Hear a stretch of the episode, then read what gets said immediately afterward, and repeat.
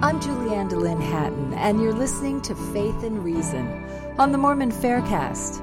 This series will discuss the prophet Joseph Smith and the authenticity of the gospel he restored.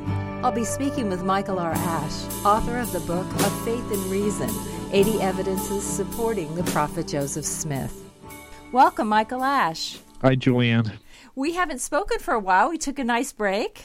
yes, we did. You were doing some photography. Tell me about that.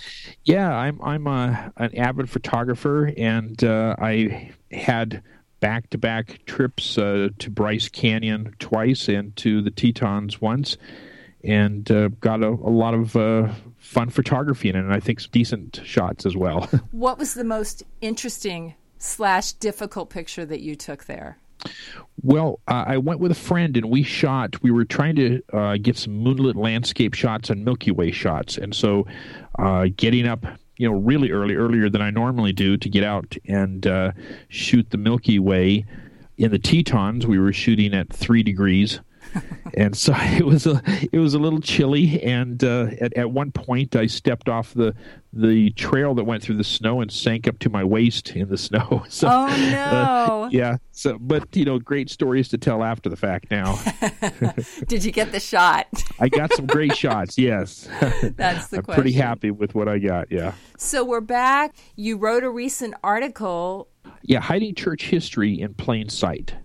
Tell me about that because there was a great response. I read the article. I thought there was some new information in it that was extremely helpful. Recommended it to a lot of friends. Well, thanks, thanks. Yeah, but basically, um, it was in response to an email that I had received um, that somebody was concerned that the church supposedly had lied to him. It was actually from from another friend, and, and somebody had sent them an email, a family member. And I hear that frequently is that a member that's struggling with issues, uh, what many times precipitates that struggling or, or kind of goes hand in hand with it is they discover some information that they hadn't known about before, and then they wonder, you know, well, why hasn't the church taught me about this? Uh, I, th- I think the church has lied to me. And when people feel like they've been lied to, uh, there's a, a, feeling of infidelity that goes on, and uh, it, it, feels like broken trust. And so sometimes that feeling becomes the main reason why people actually can leave the church rather than the issues themselves because if they find answers to the issues uh, those issues those answers don't always mean anything to them anymore because they feel like you know it's it's too late now because that trust has been broken and so my article on LDS.net points out that that this isn't the case. That, uh, that there have been a number of these issues that have been discussed in official church publications or publications that the church has something to do with, uh, perhaps peripherally through BYU and, and what was the old FARMS that talk about these issues, uh, even sometimes the uh, church manuals. And, and of course, they don't go into it real deep because that's not what the church curriculum is all about.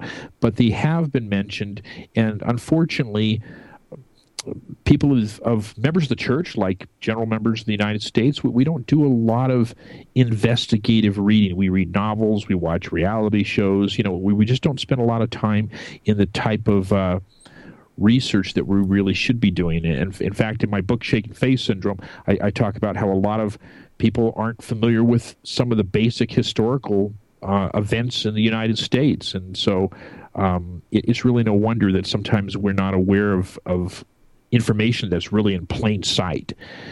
Uh, so the church hasn't hidden this stuff. Uh, the church focuses on on teaching members how to become better members, better fathers, mothers, uh, siblings, members of the ward.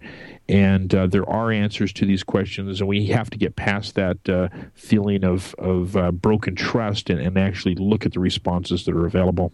Well, that's how I became familiar with you was through the book Shaken Faith Syndrome. And there's two things I really enjoyed about the book. Number one is that you show respect for the reader I never felt like I was being condescended to or that you were talking down to your reader, even though it's very well documented. And I think that's important because when people are struggling with issues, and like you say, they feel that they've been lied to or deceived, they want to be respected. Sure. Yeah. There's a, um, you know, lifelong members that are you know have degrees, uh, advanced degrees from college, that are business professionals, that are you know uh, educated on on their own and so forth, and these are real feelings of uh, pain and and distrust, and and so.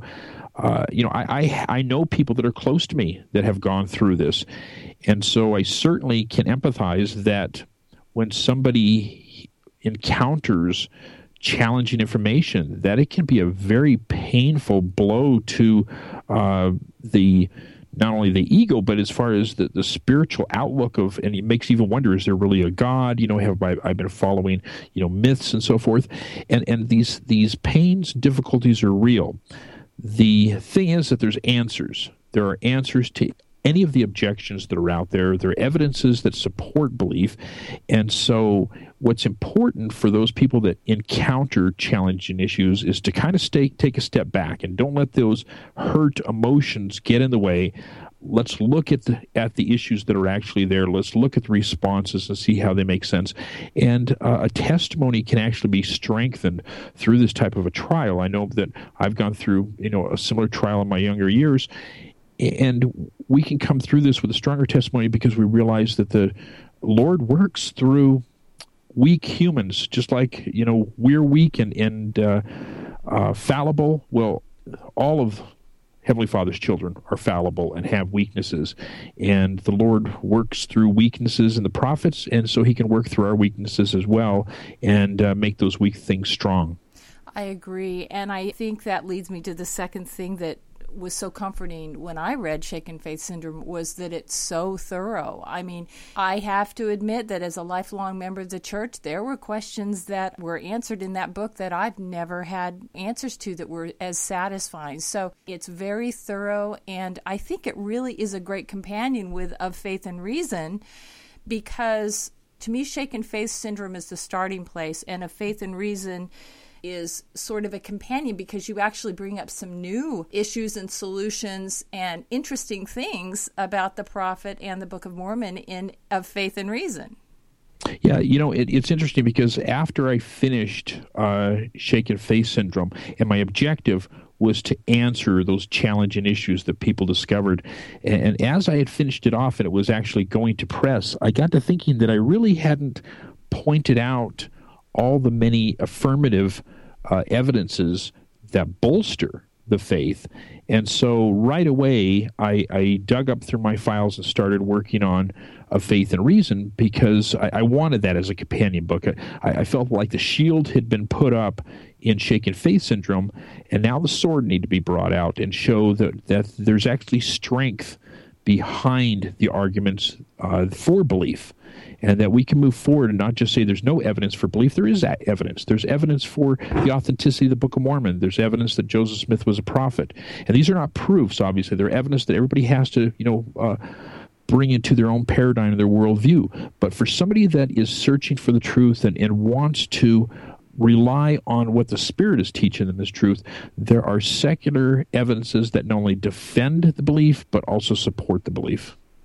Well, that's where we're leading today. We're halfway through of Faith and Reason 80 Evidences Supporting the Prophet Joseph Smith. It's hard to believe that this is actually going to come to an end at some point. yep. so, why don't you introduce the topic this week?